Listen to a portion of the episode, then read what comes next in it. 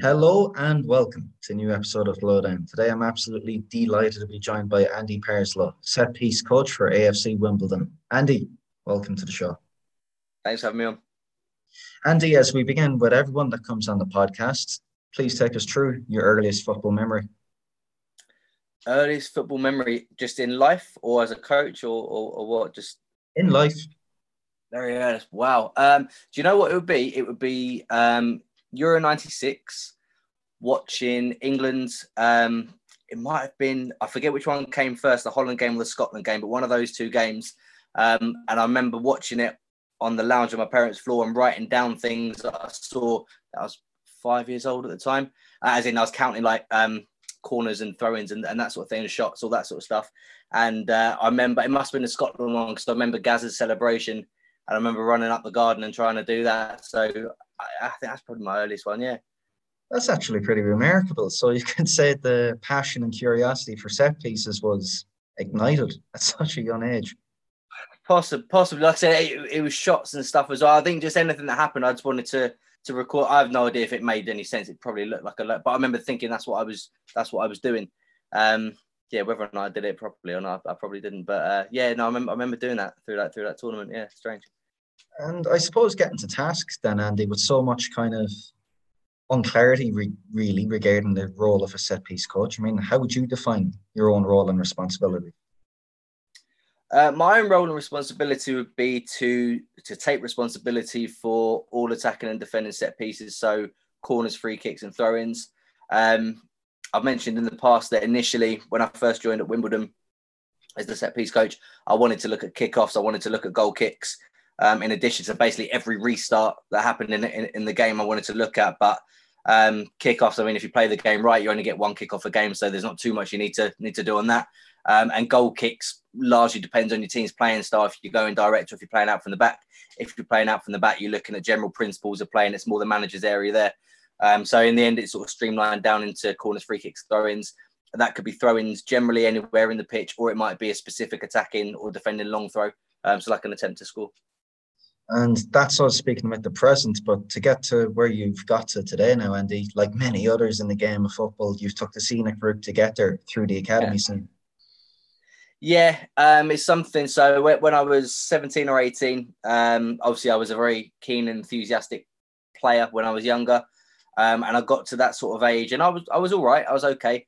But I had to make a decision between what would be a very poor playing career um, probably in the in the basement of non-league somewhere, supplemented by other income, probably teaching or something like that, or trying to go all in on a coaching career from that, go to university, get a degree, and, and sort of go through my badges.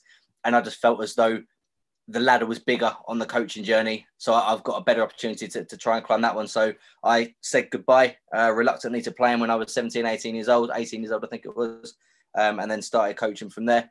And uh, yeah, it was a long, scenic route. I say long scenic. There are plenty of other coaches that have done plenty more years than I have um, to get to get to this level. But um, yeah, went through start with grassroots, um, semi-pro under 18s football as well. Um, then going into like performance academies, development centres, and then moving into professional academies after that. Um, and then yeah, eventually getting to, to first team. Then, I mean, we speak about getting a foot into the industry. Just one point I wanted to touch upon was that of the topic of unpaid internships, which I'm aware you've done one or two, certainly. Um, you certainly need a high risk tolerance for that kind of risk and reward, don't you, Andy? Yeah, definitely. Um, it's I know it's a it's a contentious subject, really. Um, I've alluded to it in the past that whether you're you're for it or against it, if you're in the position where you can do it and you choose not to, someone else will. So it like the way that I always looked at it was from a competitive standpoint, in that this is an experience. And my, my internship was with Luton Town with the first team as an analyst. I was 21 at the time. Um, there weren't many first teams knocking down my door as a 21 year old graduate from Brunel University to, to come in and work with their first team. So this opportunity presented itself, and yeah, it was unpaid. So there were other things I had to do on the side too. Um, so I, I worked in a bar. Um, I, I was working with a, a PE teaching co- uh, company as well.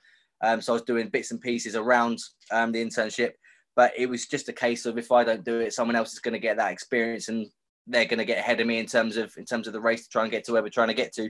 So um, yeah, it was one of those decisions, and yeah, there is risk, but like I said, if you're in a position where you're able to, and I was, I was yeah, fortunate. I was able to supplement it with some income. I was fortunate my parents would allow me to, to stay at their house, so I didn't have rent to pay, for example. Um, so I was in a position where I could, and I think if you can, then um, and the opportunity is right, of course, then then it's a good move. I think that's key what you said at the start too. If I don't, someone else will, because that seems yeah. to be the key differentiator with someone like yourself in your own career, Andy. You know, taking that unpaid internship at 21 before carving out really a niche role as set pieces coach. But before that, now you've obtained academy experience and first team experience at the likes of Luton Town, Brentford, Watford, Wimbledon. I mean, what were the actual series of events which led to you being promoted as set as set piece coach? Uh, so so so I started my academy journey at Brentford. Um, I was very naive. I thought that you had to have a B license and a youth award to get into an academy. Uh, so I waited until I got both of those and then started contacting academies where if I had my time again, um, and I'd advise anyone going through their level two and youth uh, youth modules to, to do this, contact academies and see if you can come in and just help out voluntarily, or you might even get a part time role out of it. But shadow coaches learn because your knowledge and your growth will, will accelerate. And then when you get onto those badges, you'll just do much better at them. Um, and you're in a better position once you do get in. So I got into academy football at Brentford and had to learn quickly. It was a ruthless environment. It was brilliant.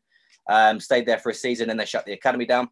Uh, so I had to move on, obviously. So I moved to Watford, did three seasons at Watford, worked from under nines assistant to under 11s head coach to under 13s, 14s mixed head coach. Uh, left Watford, joined FC Wimbledon in the under 13s. Uh, that was the season that COVID hit.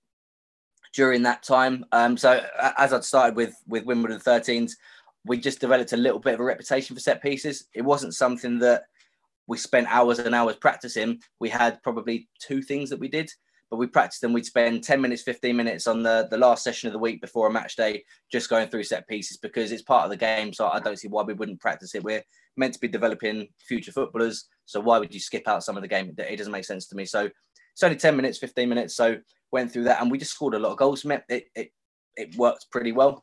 Um, and it just caught the attention of people further up in the club. Um, I met with Mark Robinson, who was uh, first team coach at the time at Wimbledon. Um, he invited me to, to go and speak with him about the possibility of being a set piece coach. It wasn't something he had authority to do because he wasn't the first team manager. It was just an idea he wanted to put forward to the manager and wanted to obviously get my um, my buy-in, given I'd be the one doing it.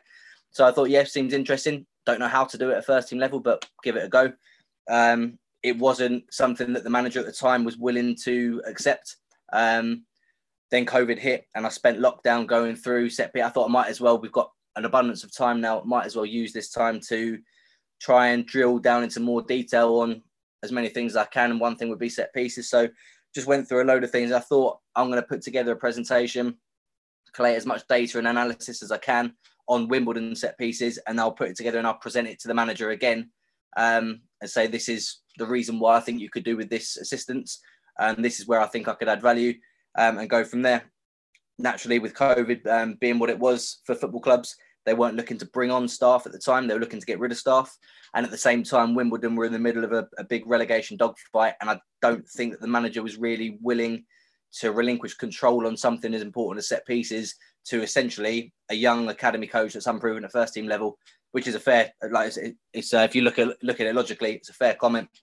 Um, unfortunately, he then lost his job further in the year. Uh, Robbo got the position, Mark Robinson, and he, he brought me up from the academy obviously this is now in a new season, so I'd moved up with that under 13 side to the under 14s, um, and we continue to do particularly well, um, just in terms of our, our performances, and um, and yeah, just moved up from there. Robbo gave me the call. Amazing, and the proof is in the pudding in terms of success, Andy, because there was a period, I believe, between February to September 2021. I have in my notes where you guys actually scored the most set piece goals in the country. I mean, yeah. So um, yeah, it's it's um it's one of the it, well, it could be a positive or a negative, but with with the role of set piece coach, there's a lot of objective data to back it up or um or conflict with it really to to show how well or, or not well you're doing. Um, so I think the season before I got the job, Wimbledon had finished last in League One for goals from set pieces, um, and then by yeah September, so I think I was what six months in the job, something like that um, we scored the most goals in the country. So there was there wasn't an immediate improvement, but once the improvement, like things had been embedded properly, um, and we just got a little bit better at what we were doing, myself included. um, it just accelerated. And yeah, by, by I think it was late October, we we scored, we were the top scorers in the country from set pieces. That's an interesting one as well to unpack as well, Andy, in terms of evaluating and measuring success. I mean, when the game is settled, when it's done, I mean, how do you go about unpacking the analysis in terms of identifying the signal amongst all the noise? What do you mean by the signal? In terms of what KPIs would you be looking for, Andy? Or because there's a lot said about set pieces recently, and I know there was a graphic that was posted last week in terms of the amount of goals Manchester City would have scored mm. from, from the set yeah. pieces in terms of the Premier League this season. But if you measure that in terms of efficiency percentages, yeah. it's not nearly as high as some other teams. So in terms of having that at the table, I mean, what sort of metrics are you looking towards quantifying and measuring success? I think in a, a comparative sense, um, yeah, it needs to be efficiency. So initially, when I started this season, so obviously we did the back end of last season and um, or season before last now, I guess. Um, and it was just a case of we, we had to survive. So it was just focus on everything that we're doing this season. I wanted to measure how we were doing relative to other teams. And I knew for a fact that the top team, so Wigan, for example, with the top team in our division, uh, Rotherham up there as well, they are going to be able to attempt a significant amount of set pieces more than we are because they're a better team. So they'll attack more, they'll be in the final third more, they'll get more corners, they'll get more free kicks, they get more opportunities to score. So they should score more goals than us by, I mean, law of, of probability and averages. If they get 400 corners and we get 100 corners, they should score more goals. Just, it's just just makes sense. It's logic. Um, so that's not a good measure of who's better at set pieces. That's just a measure of who gets more. Um, so a much better measure is how many goals you score relative to how many you get. So if we get 100, they get 100.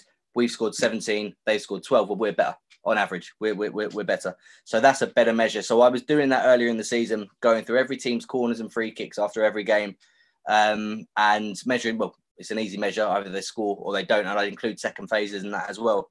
Um, reality was after about two and a half, three months, when we're playing Saturday, Tuesday, Saturday, Tuesday, to be going through every team set pieces after every game just to make a, a, a good measurement or a good comparison is very time consuming and we don't have a lot of time. Like I'm much better spent using that time to work on my own team and work on who we're playing against. So I stopped doing that early on. It was a good measure while it lasted, and it's something that statistical companies and, and websites and that should be using.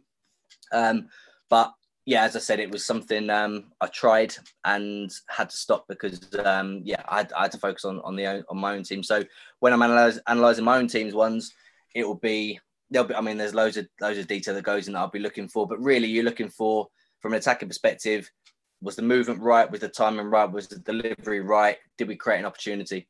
Because we might work everything extremely well in the box. Delivery comes in, we win the header, and we hit the crossbar.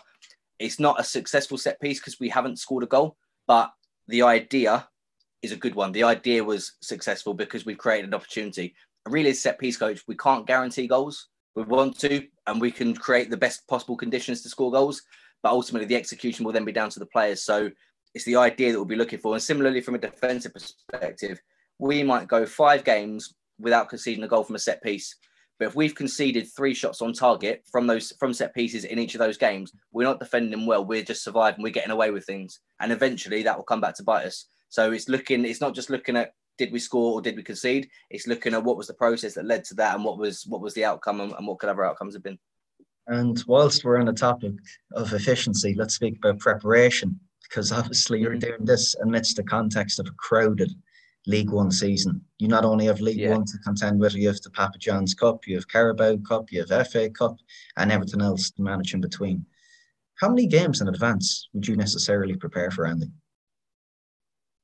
So initially, I wanted to do um, probably two games in advance. That, that was my that was my plan initially because I just always wanted to be ahead of the game. No surprises, anything like that. Um, that was fine initially, but then my I, so when I first got the job, I was upstairs. I was in the gantry and I was on the radio, so I wasn't just doing the set pieces. I was also doing like analysing the game tactically and feeding down to, to the assistant manager as well. But things obviously happen in the game, so substitutions will happen. And the last thing the subs do before they go on the pitch is there with the, one of the coaches going through their set piece roles. And it just didn't make sense for me to be upstairs when I should probably be doing that. It's my responsibility. So it should be me doing that. So I moved downstairs to the dugout. Um, and I found that when I was on the touchline, because I would stand up for every attacking or defensive set piece, the assistant manager would sit down because there might be things I need to, to tweak or alter or, or whatever, um, or have conversations with players. So I would stand up and try and orchestrate that. I found when I was working two games in advance, I'm there looking at an opponent, looking at who's picking up who, and I've got the names of future opponents in my head.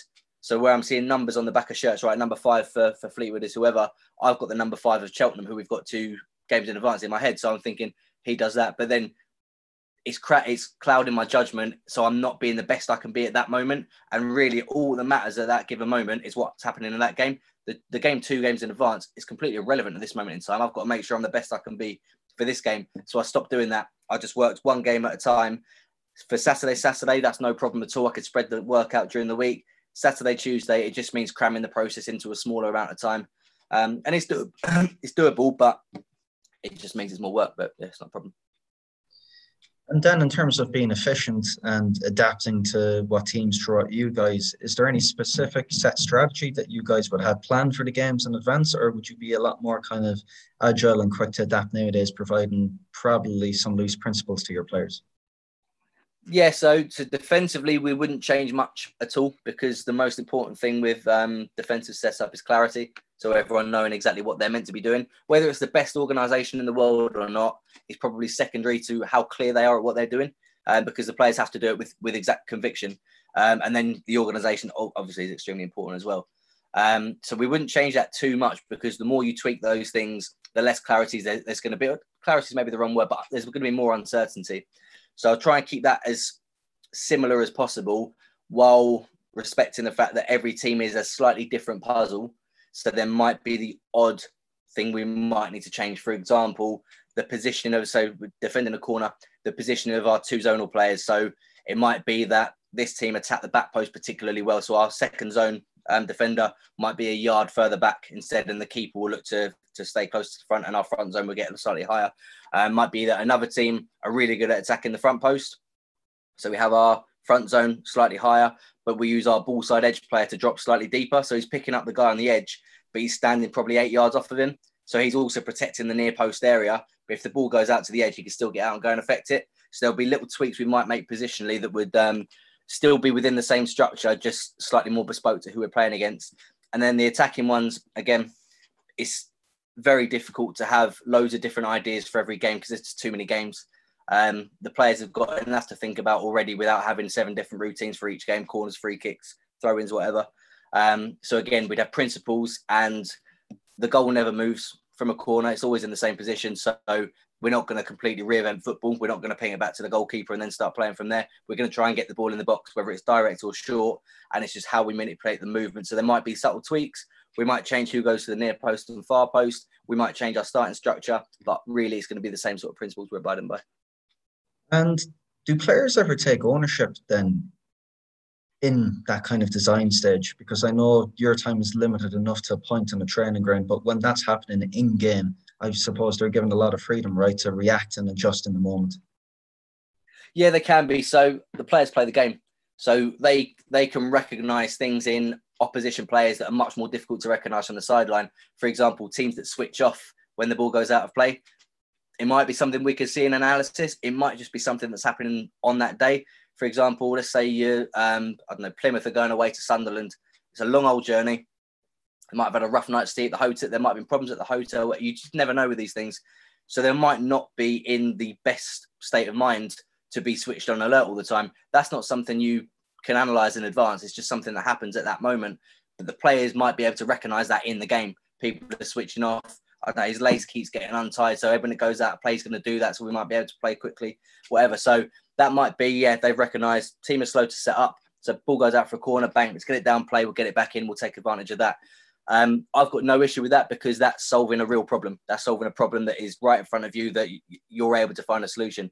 It's difficult for me to orchestrate that from the side because if I suddenly start screaming from the halfway line, they're slow to set up, play quickly. Well, the opposition are obviously going to be a little bit more switched on alert to that. So it's something that the players have to recognise it and work for themselves. And then in, in the design stage, as I said, the players are the ones that have to execute the actions. So they need to be first of all comfortable with what you're asking them to do. But if they've had a hand in sort of the design, so if I show some clips and say like, "What do you think here?" or this player marks like this, how do you reckon you can get away from him? Like I've got some ideas. What do you think as well?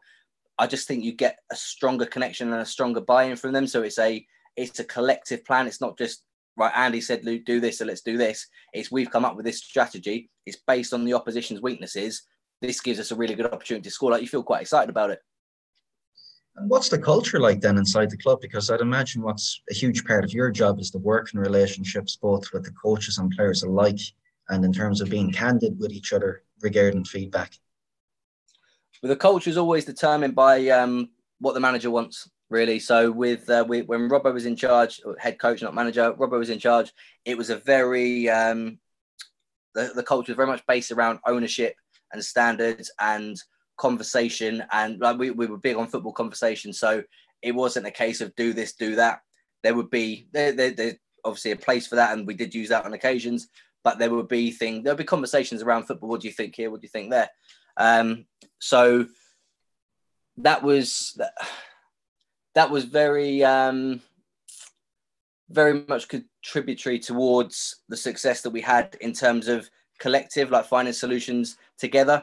When managers change, they all have different styles. So we uh, Wimbledon changed the manager midway through the season, um, and then it was a bit more do this, do that. So what you've had there as a culture suddenly has to change, and you, you have to adapt as you go. Um, same with the working relationship with, with the coaches and the other staff as well. Um, football's football. Everyone's got opinions. I always think it's good to be able to have discussion and debate. I personally, I'm someone I like to have honest debate with people. Um, I like to be able to voice my opinion. I want to be able to be critical of other people and other ideas because I just find that when you have those conversations and you, you critique each other, ultimately you get to a better solution. Now, it might be that who I'm critiquing comes back with another point that counters my one, and that's a better solution. Well, if we hadn't had the critical discussion in the first place, we wouldn't have got to that better solution. So it's not a case of being critical and being um, sharing your opinion to always be right. It's just to get to a better solution. So it's really important to have those discussions, and, and we were fortunate at Wimbledon we had that. And with the pressures of top flight football, Andy, then I mean, would you structure away time in the diary to have those conversations, or would the feedback be more informal amongst coaches and players? We tried to. We tried to make it formal um, as well among the staff. Really, with with players, it might be yeah, it might be um, come and have a chat in the analysis room or in the office or whatever. Um, as staff, we try to have debriefs after each um, training session and at the end of each day. Obviously, we would do after a match anyway, um, just about around as many things as we possibly could.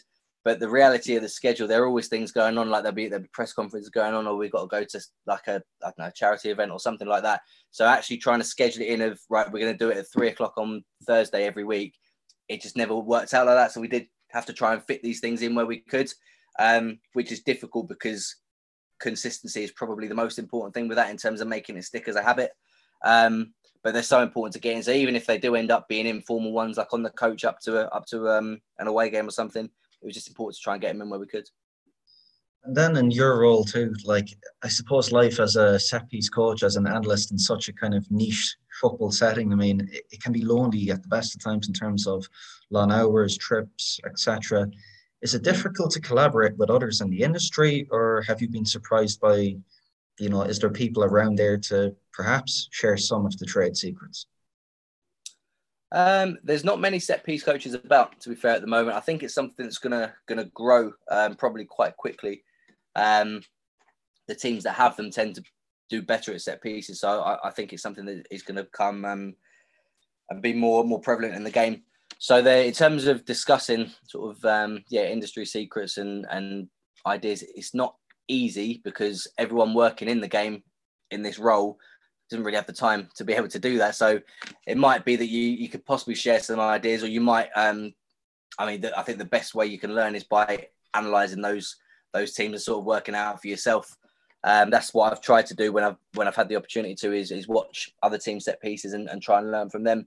Um, but really, just I guess talking with like other coaches, like first team coaches, managers, it's not they've never seen a set piece before. They've never coached a set piece before, so they'll have ideas and they'll have ways of um, discussing or critiquing or, or whatever with your work. So you can get sort of some some learning development through that, just through the conversation. Um, I wouldn't say there's sort of a one strategic approach to it. it's just a number of different ways to, to try and develop. Um, it might be in the future that it becomes a bigger part of coach education, or there might be set piece conferences and that sort of thing. Um, but at the moment, I think it's, it's still very much in its infancy. As you touched upon there, you're certainly, from the best of my knowledge, a lifelong learner, Andy. But how, in fact, do you envisage seeing set pieces evolving over the years? I mean, perhaps are there any other noticeable trends that you're seeing from any other leagues over the past few seasons? Uh, well, like I said, from from a corner, um, the goal never moves and the corner flag never moves. So it's never going to be. Um, you, you, can't suddenly play with 14 players, for example. It's, it, it still is what it is. Um, seeing more invention, I'd say. So City, for example, aren't the biggest team. Uh, they've got a few big threats to Laporte, Dias, Rodrigo. They've got some good players in the air, Stones as well. But what they do have is phenomenal technicians. So there's a goal that Sterling scored against Norwich uh, last season. I think it might have been De Bruyne took the corner, and I think it was Zinchenko went right to the far side of the pitch, opposite side from where the corner was being taken. De Bruyne has pinged it the width of the pitch to where Zinchenko is. All the Norwich heads turned towards the ball. Sterling was out on the ball with De Bruyne and has started to move into the box, but no one can see him because they're all looking at the ball now. Zinchenko then hits the ball back towards the back post and Sterling just taps it in. Now that's great. It's not going to happen in League One, or it's very unlikely to happen in League One because we just just don't have the players that of that technical level. So, I guess the the, the trend that I see moving forward is people evolving or teams evolving their set pieces just based on their strengths. So I, I've always said I don't really like preset routines. I'm not a big fan of going into a club and saying, right, these are my routines. This is what we're going to do, because routines are a solution, and the solution has to be to a particular problem. So in maths, if the solution is seven, it only works for three plus four, five plus two, for example, and various other forms.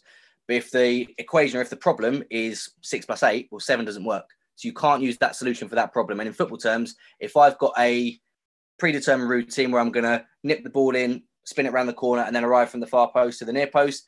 But the opposition have two players at the near post. It doesn't work because they're going to be able to defend it. So I can't go in with these preset routines saying this is what we do because it's only going to work on certain occasions against certain structures. You have to, we have to make sure that we are evolving our set pieces to our strengths and to exploit the opposition weaknesses as specifically as we can, while obviously keeping, I guess, general principles within there as well. So I see it evolving in the sense of yeah, teams exploiting their own strengths more rather than just being generic. Brilliant. And I mean, as we begin to close, Andy, for anyone that's even slightly better inspired to follow someone like yourself and embark upon a similar career path, what advice would you have for them? Uh, best advice I can give is to do the best that you possibly can in the job you're currently in. So I'd never, um, I'd never planned to be a set piece coach. That wasn't my. I, I didn't. Um, I didn't stop playing at 17, 18, saying right, I'm going to coach corners and free kicks. Wasn't the objective. To be fair, my ambition still in the future is to go on and be first team manager, wherever down the line that is. Um, but as I said, no playing career. Um, prior to this role, no first team coaching experience. No one's coming up and saying, right, Andy, can you come and manage our team in the Premier League? Just doesn't happen. I have to work my way up there to, towards there working in set pieces at the moment is a great opportunity for me to get loads of first team experience, specialize in an area, exposure to, to good quality players and coaches, and continue to learn and grow. If I hadn't done the best that I possibly could in my academy role, coaching the 13s and 14s, I wouldn't have got that opportunity to then move into the first team role. I don't believe as a, as a set piece coach. It was only through doing particularly well in the role I was in, obviously looking at set pieces as well, that that opportunity presented itself. I found in the past when I've been doing a job, but I've had my eyes on a future job, my eyes not on the ball in this one, so I don't do it as well. If I don't do this one as well, that future job doesn't come. So the best advice I can give: to do the best that you can in the job that you're currently in. That's some very pertinent advice for a lot of people that listen and send me messages each week. But um, Andy, look, very enjoyable speaking to you for the last half hour. Hopefully, you enjoyed this half as much as I did. Yeah, absolutely.